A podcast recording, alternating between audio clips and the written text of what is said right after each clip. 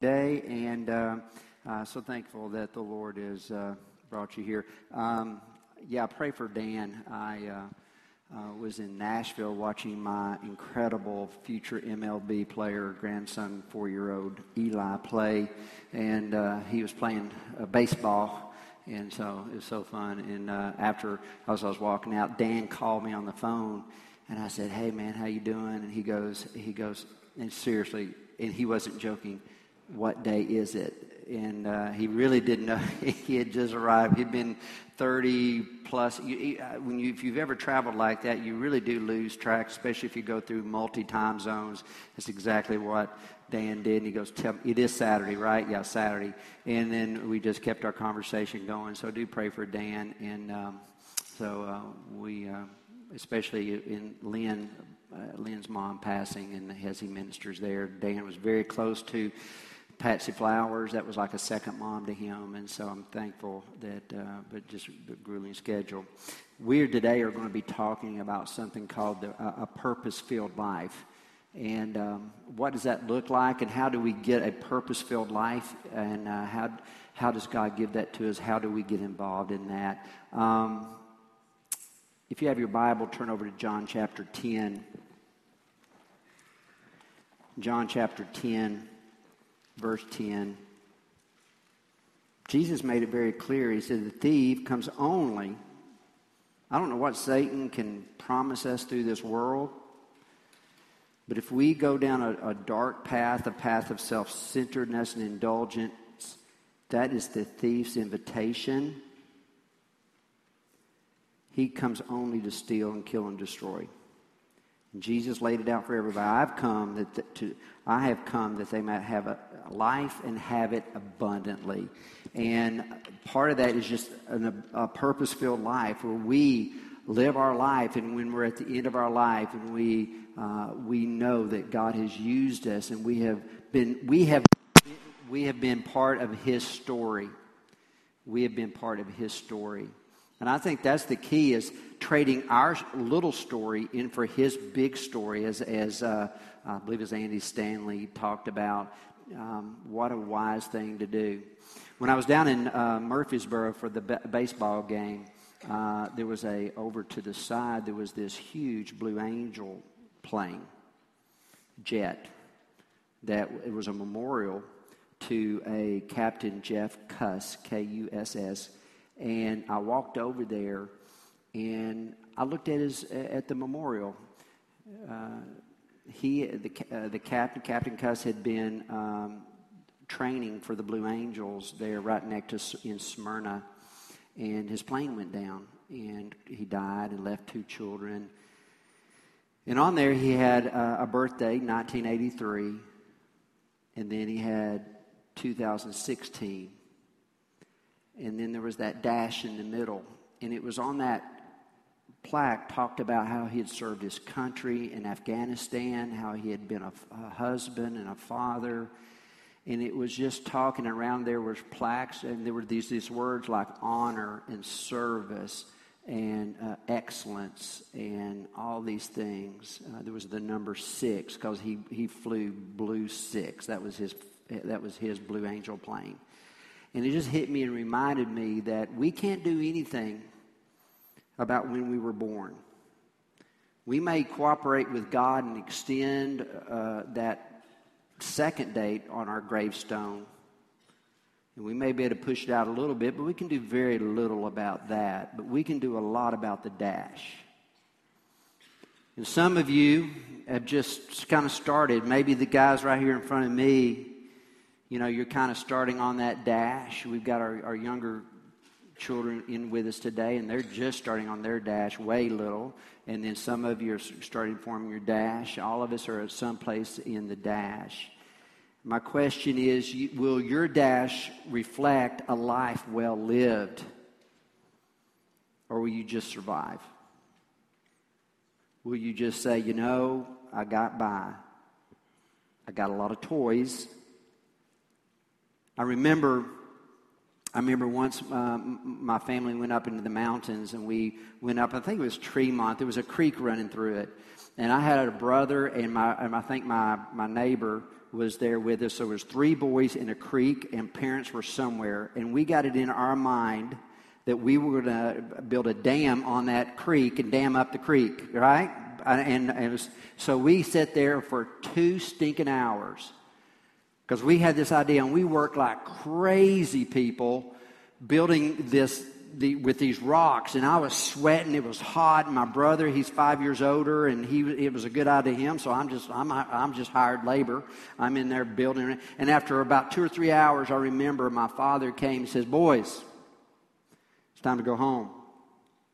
And I remember sitting there t- looking at my uh, what at that, and I was walking away from it, going, I did not enjoy the day. I did not have fun. I did not know what I was doing. I would just work for two hours as a 10 year old, 12 year old, ever how old I was. And my father said, It's time to go home. May we not spend our, our, lives in such a way as when our Father in heaven comes and says it's time to go home and we've wasted our opportunity. That's what we're talking about today is how do we live a purpose-filled life. If you have your Bible, turn over to Luke chapter 18. Luke 18, we see there's a story of a blind man and the story of Zacchaeus. We are going to look at this passage from two viewpoints today. One is the viewpoint of our need. And if you have your bulletin, your, your, your handout, if you'll just open that up, I've got some fill in the blanks for you. If that's helpful to you, that's great. I was a school teacher before I went in the ministry, and I just think it's sometimes if you'll just write just a few notes, it's helpful. So just take that out and look inside, grab a pen in front of you, and just you know fill in the blanks. If that's helpful, but it's you know there's not going to be a test at the end. But we're going to look at the viewpoint of our need, and secondly, we're going to look at the viewpoint from becoming like Jesus, so that we can live a purpose-filled life. So we're going to look at the, these two passages. All right.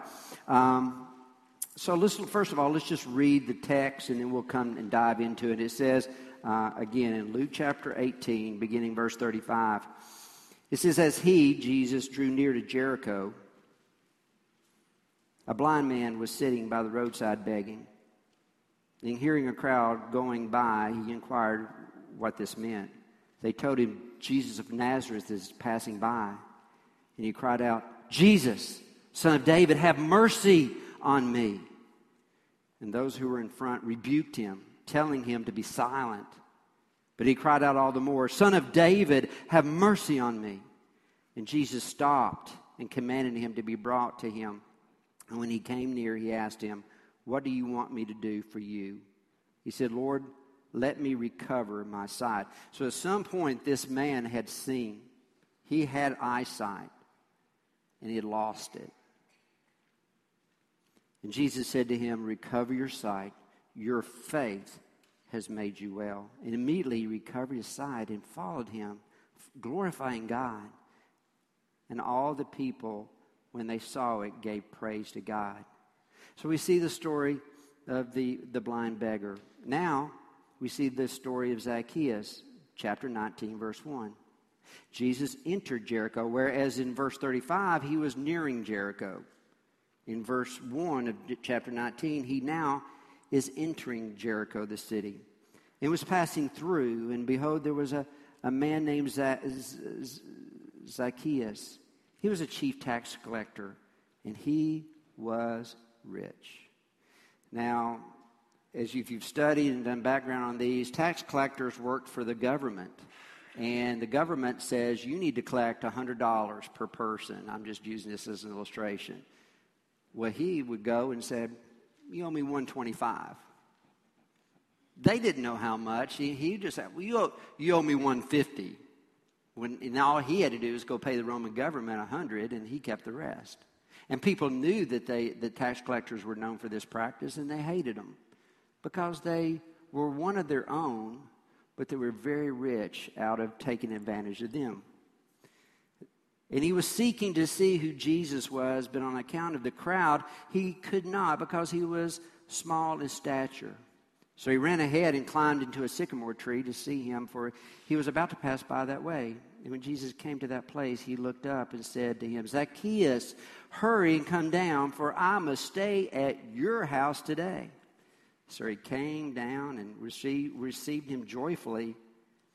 And when they saw it, they all grumbled He was gone in to be the guest of a man who is a sinner. And Zacchaeus stood and said to the Lord, Behold, Lord, the half of my goods I give to the poor. And if I defrauded anyone of anything, I'll restore it fourfold. This was a reflection of the Old Testament law of when you offended somebody, you would not only give it back, but you would have to give it back plus some. Verse 9 And Jesus said to him, Today salvation has come to this house, since he also is the son of Abraham. For the Son of Man came to seek and to save the lost. Would you pray with me?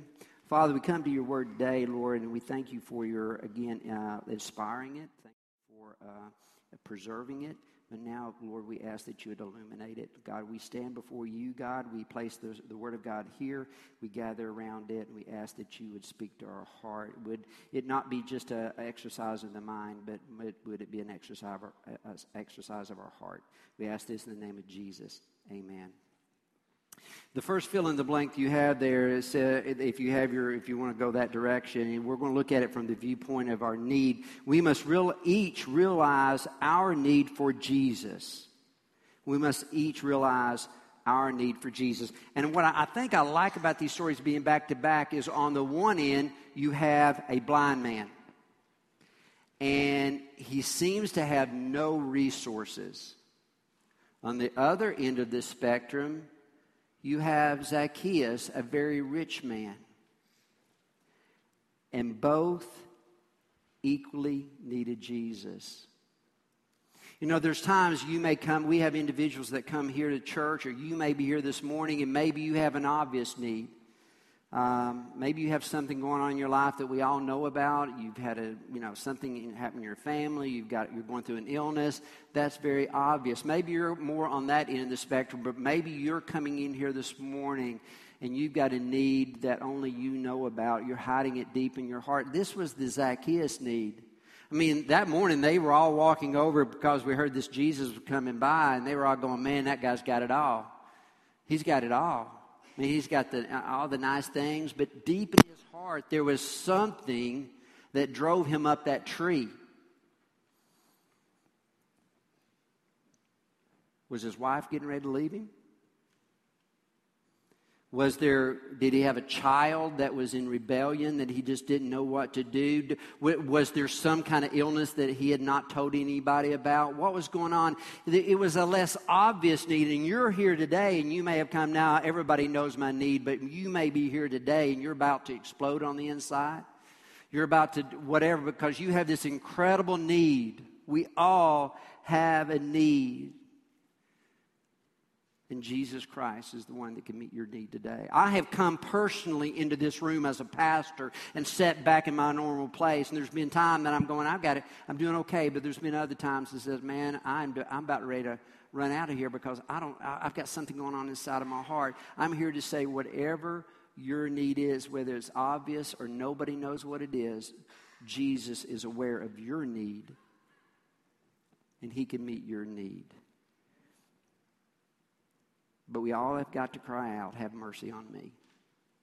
It all comes down to us crying out, Have mercy on me. And if you're here today and you said, Man, I think I've got it together, then you probably need to be the one to run to the front of the line and say, Lord, I think I've got it together. I think I, I'm doing all right. That's when we need to hit our face to the ground. The second one is we need to allow Jesus to find and meet your needs. As I read through and, and I've thought about the blind man and Zacchaeus, at first I began to focus on, on, on um, their efforts. But then I found chapter 19, verse 10. It says, For the Son of Man came to seek and to save the lost. That blind man didn't just happen to be at the right place at the right time. Zacchaeus just didn't. Let me tell you something the Lord God knew exactly where Zacchaeus was going to be that day, and it was in His providence, in His sovereignty, even down to that tree being where it was. That tree had a purpose. Planted by Almighty God. You say, oh, you're being silly now. And I believe in the providence of God and the sovereignty of God. And I believe things are coming in our life. And God is the great orchestrator he, of everything going on in our life. And if something is going on in your life, it is because the Lord Jesus is wanting to come by your life and, and He is seeking and to save you. And if you're here today and you're lost because you are not a believer, it is no accident that you are here today. You're here to this day to be challenged again to know that you are a sinner. That Christ died for your sins on the cross. He knows your name and He is inviting you to come to Him today. And if you're here today and you say, But I am a Christian, I know the Lord, but you're right. I've got an obvious need or I've got a secret need. I'm here today. The Lord is passing by you and He's calling. He knows your name. He knows your name. He knows the hairs on your head and He loves you and He wants to meet your need today. You say, well, that's crazy. Is He doing? That is how big our God is. Amen. He really is. Allow Jesus to find your need, whether you're a non Christian or a Christian. Number three, we must make the necessary effort to to know Jesus. You, now, believe me, I believe in Ephesians 2. For by grace you've been saved through faith. This is not of yourselves, it is the gift of God.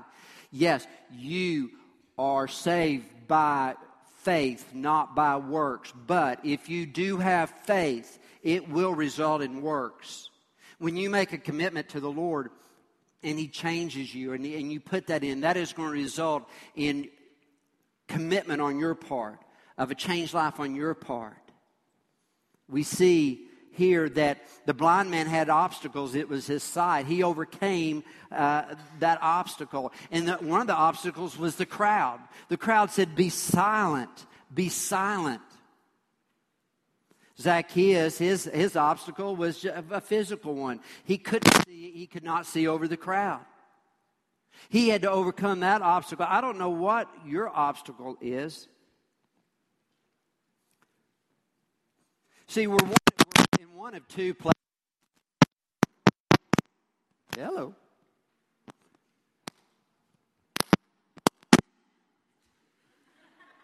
I'm making all kinds of sounds, aren't I?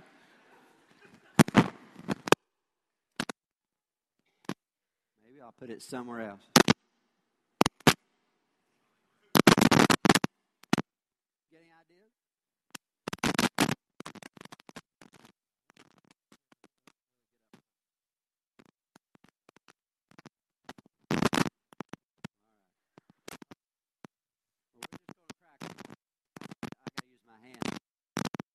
see, we see the, I want to picture this up here as the crowd.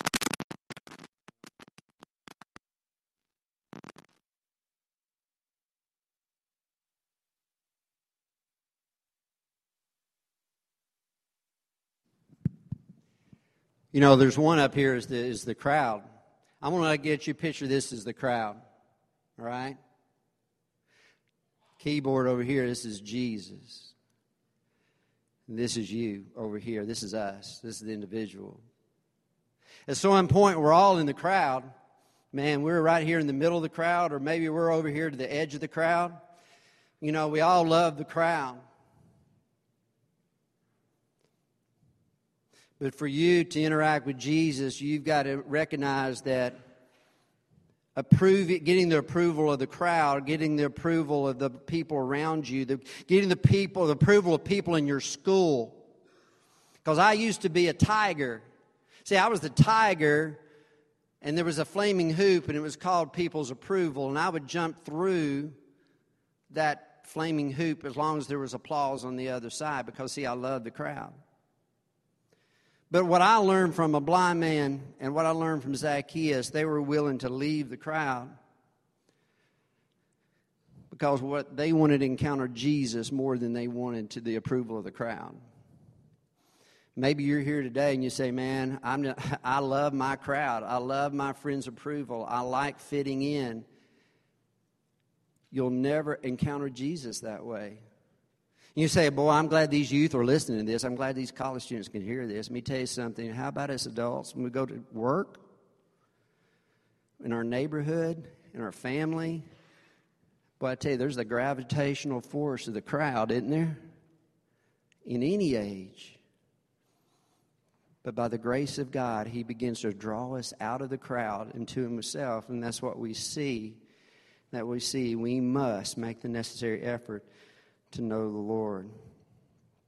Well, let's look at it from a second angle now. I want us to look at it from the angle uh, uh, of, let's look at it from the viewpoint of our opportunity. I pray today that the Holy Spirit has spoken to you and that you recognize that the Lord wants to meet your need. And again, if you're a non Christian, He wants you to come to Him and experience a new birth in Christ. If you're here as a, uh, as a believer in whatever your need is, Jesus knows that need and He wants to meet your need. But you got to come out of the crowd and you got to cry out, "Have mercy on me!" and let Him. He wants to meet you. He, Jesus, is the one to walk. He's the one that walked near Jericho. He is the one that decided to uh, go where uh, Zacchaeus was, and He is He is walking by you today. But let's talk about from the viewpoint of, of our opportunity to live a purpose-filled life. The first one is take time to engage in the lives of others. What the amazing thing is, and this came to me as I was thinking about this later this week, is once I encountered Jesus, I've come out of the crowd, I've encountered the Lord Jesus Christ. He has done a work deep in my heart. He does the craziest thing.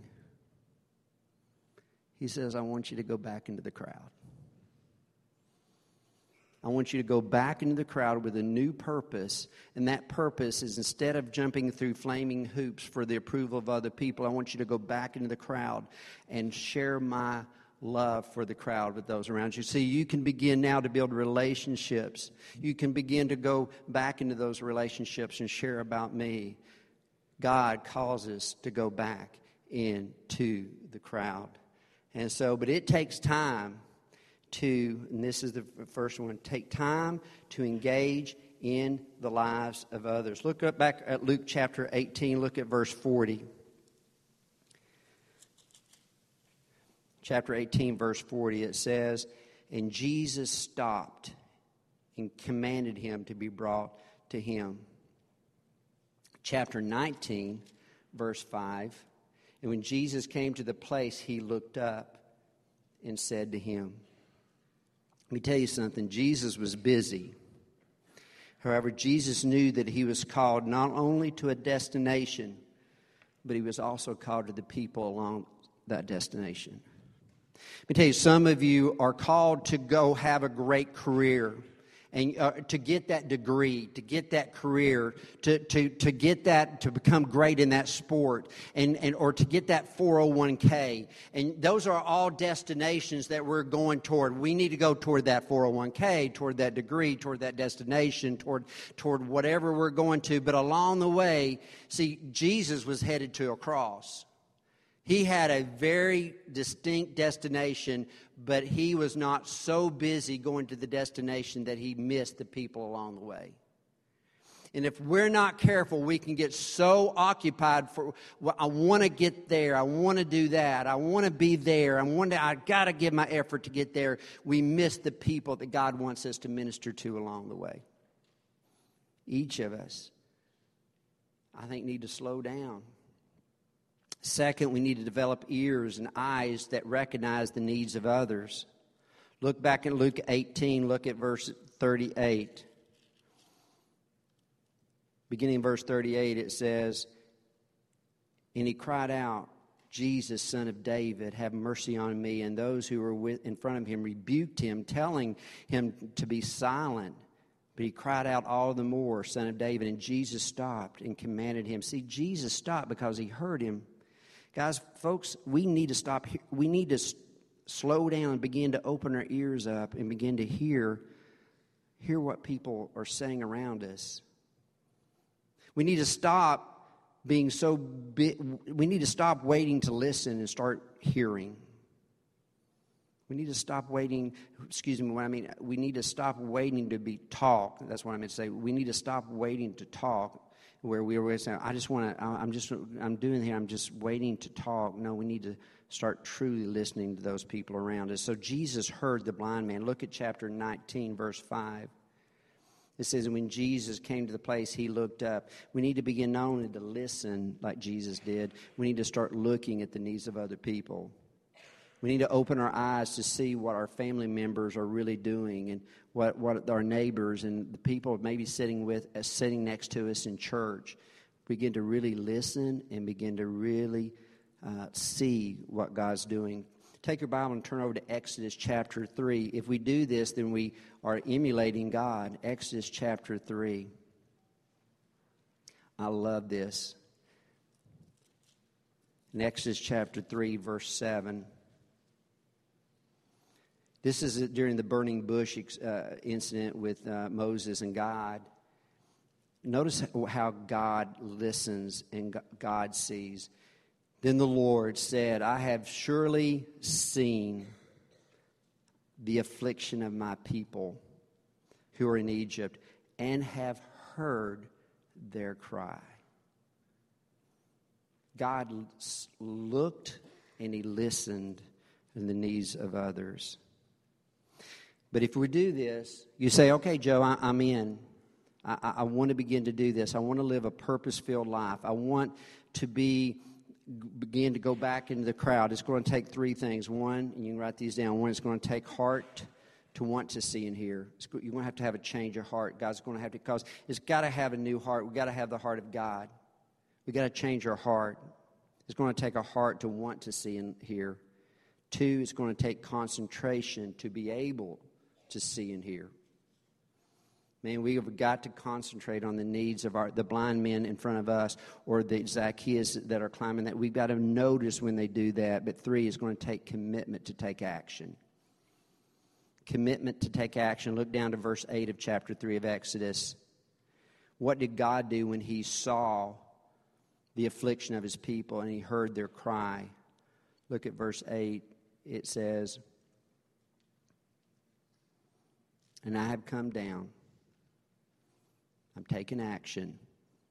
I've come down to deliver them out of the hands of the Egyptians and to bring them out to a land of good and broad place. Let me tell you something.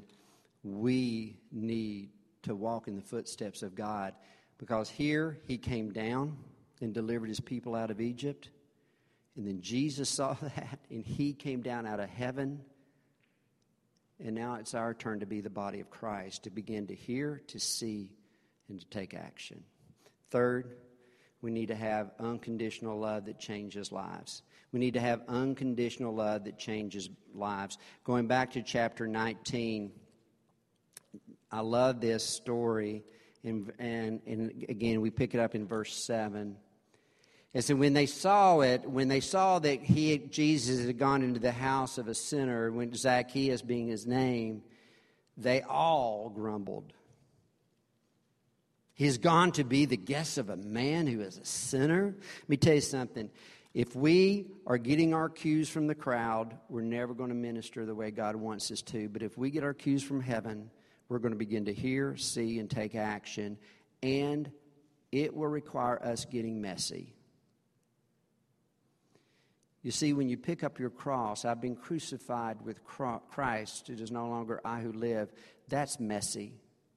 And when you get in, li- in the life, uh, involved in the life of your neighbors and your friends, and really hearing them and really listening to them, really watching what their needs are, and begin to not wait to talk, but now truly listen, God's going to call you to come down, to come down from whatever comfortable situation we're in and to begin to minister, and it's going to cause us to get messy. I love it in verse five, uh, 5. I love verse 5. It says, And when Jesus and when Jesus came to the place, he looked up and said, Zacchaeus, hurry, come down. For these next words I love.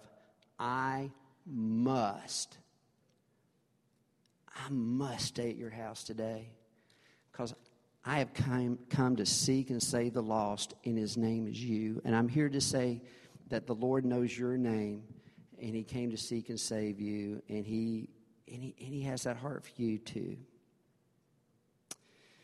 Would you bow your heads with me? And I'm going to ask Kevin to come and just get ready for an invitation. Um, we've looked at this passage from two two viewpoints. And as I've used that kind of crazy stage illustration, I want you to ask you where are you right now? Are you in the crowd, trying to fit into the crowd and trying to get the approval of those around you? Or do you have a have mercy on me attitude where you're coming? Maybe you're here today and you don't know Christ. You say, "Well, man, that's embarrassing. I, I, I, you know, to come and receive Christ, that would be embarrassing."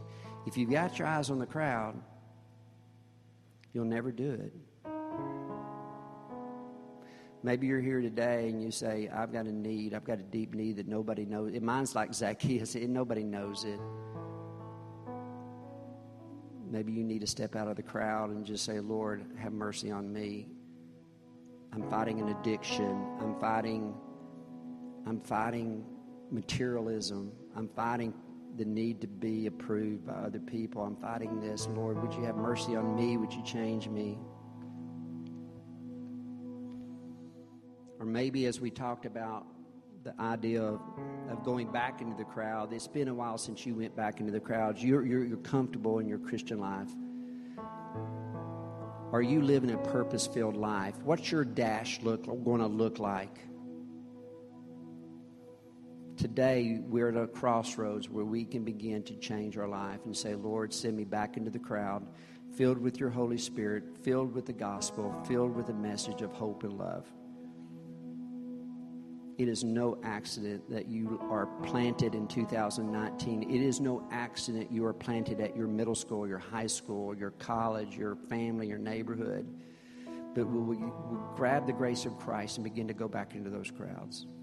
Father, as we spend time to now, your, your role, Lord, uh, your Holy